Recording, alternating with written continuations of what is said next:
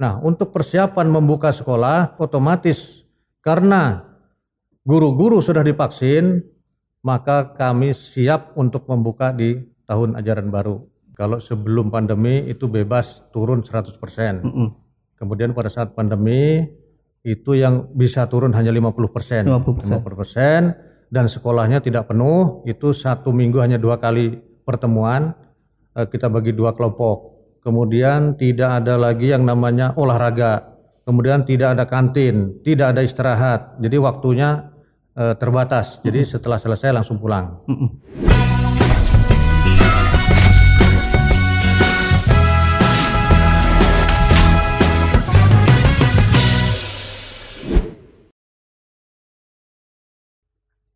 Assalamualaikum warahmatullahi wabarakatuh. Waalaikumsalam. Kembali lagi dalam program podcast kali ini kita mengundang narasumber Bapak Murharyanto, Kepala Dinas Pendidikan dan Kebudayaan Kabupaten Pasir.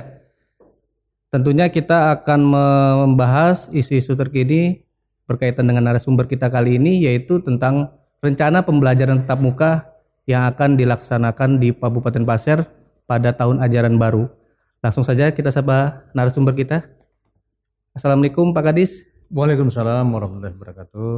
Apa kabarnya ini Pak? Baik, alhamdulillah sehat. Langsung aja Pak Kadis, uh, ini salah satu uh, yang ditunggu-tunggu banyak. Mungkin orang tua sangat menantikan kapan sebenarnya pembelajaran tatap muka ini bisa dimulai karena sudah hampir setahun lebih anak-anak sekolah ini pembelajaran BDR, belajar dari jarak jauh. Begitupun juga guru uh, melakukan uh, apa pengajaran secara jarak jauh. Mungkin Pak Kadis bisa menjelaskan rencana pembelajaran tatap muka di Kabupaten Pasir. Uh, terima kasih. Assalamualaikum warahmatullahi wabarakatuh. Selamat pagi menjelang siang khususnya kepada Bapak Ibu wali murid yang ada di Kabupaten Pasir baik dari tingkat TK, SD dan SMP. Uh, perlu kami sampaikan di sini eh, kita melihat bahwa pandemi COVID-19 itu terjadi di bulan Maret 2020 hingga saat ini sudah lebih dari satu tahun. Kemudian dampaknya sangat luar biasa, semuanya serba berubah, yang seharusnya pada saat itu kita bisa bertatap muka dengan murid-murid, eh, ternyata kita harus melalui daring. Nah, sebagaimana pelaksanaan daring ini banyak mengalami kendala-kendala setelah kita evaluasi selama satu tahun ini. Kendala pertama, yang pertama adalah masalah sinyal, di mana sinyal ini tidak semuanya desa mempunyai jaringan internet. Itu yang pertama. Kemudian kedua, guru-guru harus bisa melakukan daring dengan kemampuan yang ada, fasilitas yang ada, dan itu juga masih terbatas. Nah, sehingga sudah berjalan satu tahun ini kita evaluasi ternyata banyak kekurangannya. Belum lagi yang sifatnya negatif, ada yang putus sekolah, kemudian ada yang kecanduan gadget bagi anak-anak, kurangnya pengawasan dari orang tua, apakah gadget itu dimanfaatkan untuk belajar atau untuk eh, main-main. nah, hal ini semua uh, menjadi perhatian kami di Dinas Pendidikan. Nah, kemudian hikmah yang bisa kita petik, yang pertama orang tua sudah memahami bagaimana sih tugas guru itu. Ternyata tugas guru adalah sangat berat, baik itu untuk mendidik maupun memberikan pelajaran terhadap siswa-siswanya. Nah, dengan adanya pandemi ini, khususnya wali murid, ibu-ibu khususnya sudah memahami betapa beratnya yang namanya mengajar atau menjadi guru. Nah, akhirnya timbullah kebosanan terhadap anak. Nah, kemudian belum lagi anak-anak yang putus sekolah. Selama ini yang kami mendapatkan laporan dari kepala sekolah. Nah, akhirnya timbullah atau terbit keputusan empat menteri yang awal itu pada 20 November 2020 yaitu ada keputusan Menteri bersama Menteri Pendidikan, Menteri Kesehatan, kemudian Menteri Agama dan Menteri Dalam Negeri. Nah, di situ disyaratkan bahwa daerah yang berzona hijau diperbolehkan untuk membuka sekolah dengan batasan-batasan tertentu maksimal hanya 50%. Nah, kemudian pada saat itu zona kita selalu berubah-ubah oranye, kuning dan merah. Akhirnya sampai hari ini pun belum kita lakukan uh, pembukaan sekolah secara tatap muka.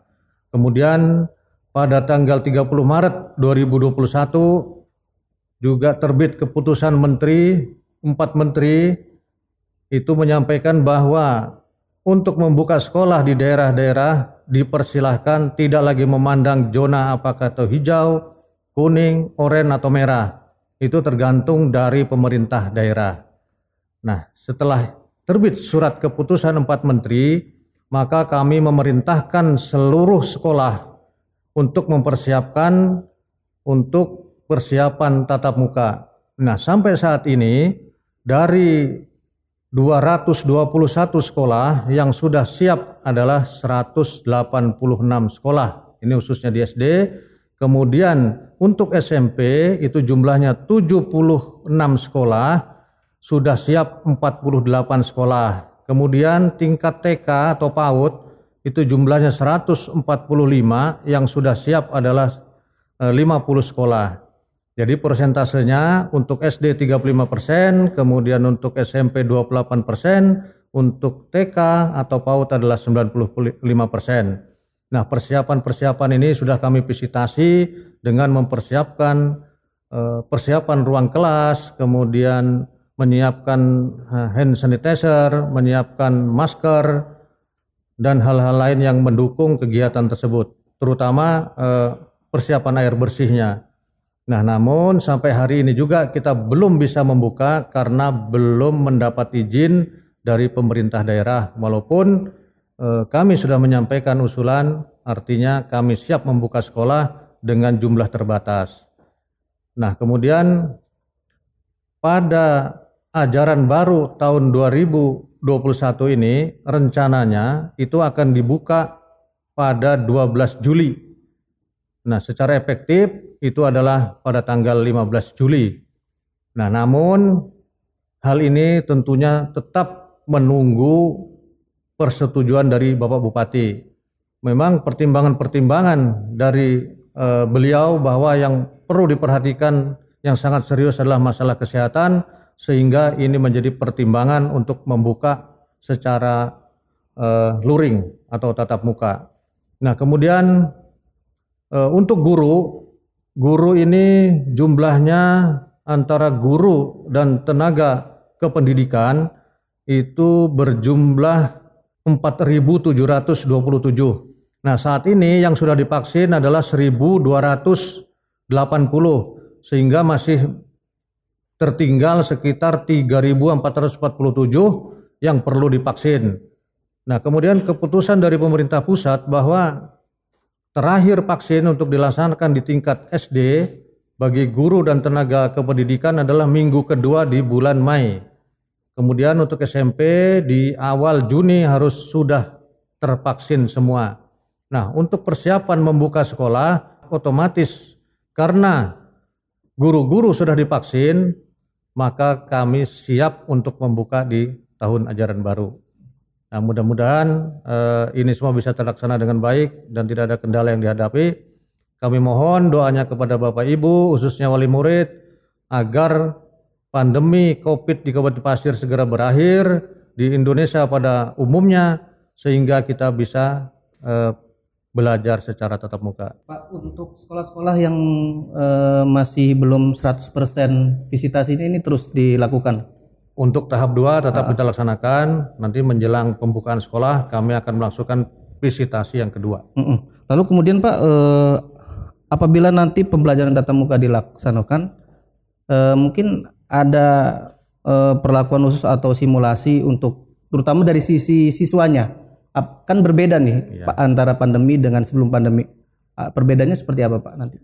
Jadi gini, kalau sebelum pandemi itu bebas turun 100%. Uh -uh Kemudian pada saat pandemi itu yang bisa turun hanya 50 persen. 50 persen. Dan sekolahnya tidak penuh, itu satu minggu hanya dua kali pertemuan. Eh, kita bagi dua kelompok. Kemudian tidak ada lagi yang namanya olahraga, kemudian tidak ada kantin, tidak ada istirahat. Jadi waktunya eh, terbatas. Jadi setelah selesai langsung pulang. Mm-mm. Artinya eh, pembelajaran tatap muka di tahun ajaran baru ini kemungkinan ya, kemungkinan bisa tatap muka, Pak ya. Insya Allah. Yang penting pemerintah daerah mengizinkan dan kami akan eh, menunjuk sekolah-sekolah mana saja yang sudah siap Mm-mm. untuk eh, tatap muka. Siap. Lalu eh, Pak, kan pembelajaran tatap muka ini jeda waktunya tinggal berapa bulan aja ini? Ini kira-kira eh, seperti apa? Cukup apa enggak waktunya untuk tak, sampai penyelesaian tahap vaksinasi guru? Insya Allah cukup. Mm-mm. Artinya dikasih target oleh pemerintah pusat bahwa vaksin terakhir itu di minggu kedua bulan Mei untuk guru SD dan PAUD. Kemudian untuk guru SMP itu sekitar minggu kedua bulan Juni. Insya Allah saya yakin ini eh, bisa selesai. Dampak pandemi ini kan juga eh, terutama untuk siswa-siswa baru seperti anak TK, Pak ya, yang SD ini. Pak Kadis sedikit merasakan anak siswa baru ini langsung langsung pelajaran daring. Ini seperti apa? Ada eh, keluhan-keluhan dari orang tua seperti apa nih, Pak? Jelas banyak keluhannya. Heeh. Yang pertama orang tua harus menyiapkan handphone. Mm-mm. Itu yang pertama. Kemudian walaupun ada bantuan dari pemerintah pusat eh, pulsa itu juga tidak mencukupi kan. Mm-mm. Nah bagi yang menengah ke bawah juga agak kesulitan. Mm-mm. Nah ini eh, terjadi tidak seluruhnya karena di daerah-daerah yang blank spot otomatis tidak menggunakan yang namanya HP kan gitu. Nah, tetap eh, ada teknik tertentu yang dilaksanakan oleh guru-guru kita yang ada di pedalaman. Sudah ada panduan Pak, nanti kan eh, pada saat pembelajaran tatap muka 50% aja ya. Berarti sebenarnya separuh tatap muka, separuh daring masih Pak ya ada. Iya, separuh daring. Separuh daring. Nah, hari ini turun yang kelompok A mungkin. Heeh. Nanti kelompok B besok turunnya. Nah, yang tidak turun hari ini tetap diberi daring. Sistem pengajaran guru Iya. pun juga menyesuaikan. Menyesuaikan. Iya. Eh, apa yang mungkin bisa disampaikan sedikit ke masyarakat bahwa selama pandemi ini yang tadi mungkin sudah sedikit pembuka ya Pak ya, bahwa sangat mempengaruhi eh, budaya belajar kita. Ya.